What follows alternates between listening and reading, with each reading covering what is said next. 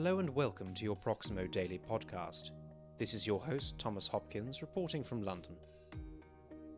In your top stories today, two thirds of Mozambique's 28 confirmed cases of the coronavirus are linked to the site of Total's $23 billion natural gas project, which has been put under quarantine. Seven new cases are all connected to the project, adding to the first person to test positive at the site, known as patient number 10, who transmitted the disease to at least 10 others, according to the Health Ministry. The spread of the virus may be another setback for the project, following an increase in the scale and frequency of attacks by insurgents linked to Islamic State in the Cabo Delgado province in recent weeks. ExxonMobil has already announced it will delay the final investment decision for its $30 billion Rovuma liquefied natural gas project next to Total's. GCL Oil and Natural Gas and Shell have signed a framework agreement to explore setting up a joint venture based in eastern China to market and trade liquefied natural gas. The proposed joint venture would secure LNG supplies from Shell and market the fuel to a receiving terminal, which China based GCL is planning in Jiangsu province.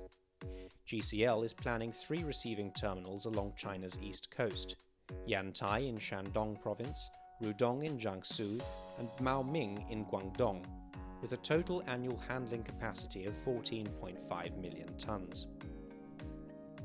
ASX listed Centaurus Metals has completed the 10.3 million Australian dollar acquisition of Jaguar nickel sulfide project in Carajás province, Brazil, from Vale after receiving financial approvals.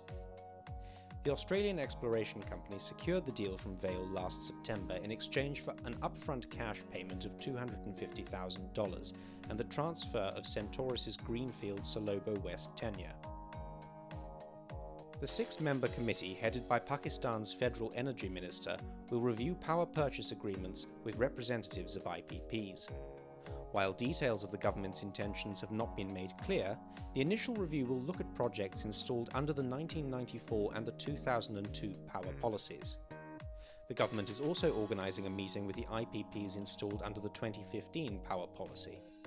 Most of these projects fall under the CPEC umbrella. Transport for New South Wales is inviting expressions of interest for the first two major infrastructure packages to build twin tunnels to serve the Sydney Metro West project. The tunnels will run from Sydney Olympic Park to the Bays and from Westmead to Sydney Olympic Park. The Metro project will deliver a new underground driverless railway that will double the capacity from Westmead to the city.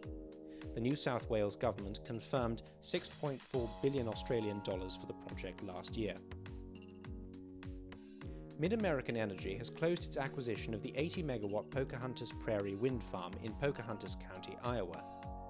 The deal includes interest in certain interconnection facilities and assigned permits and material contracts related to the facility. Terms of the transaction were not disclosed.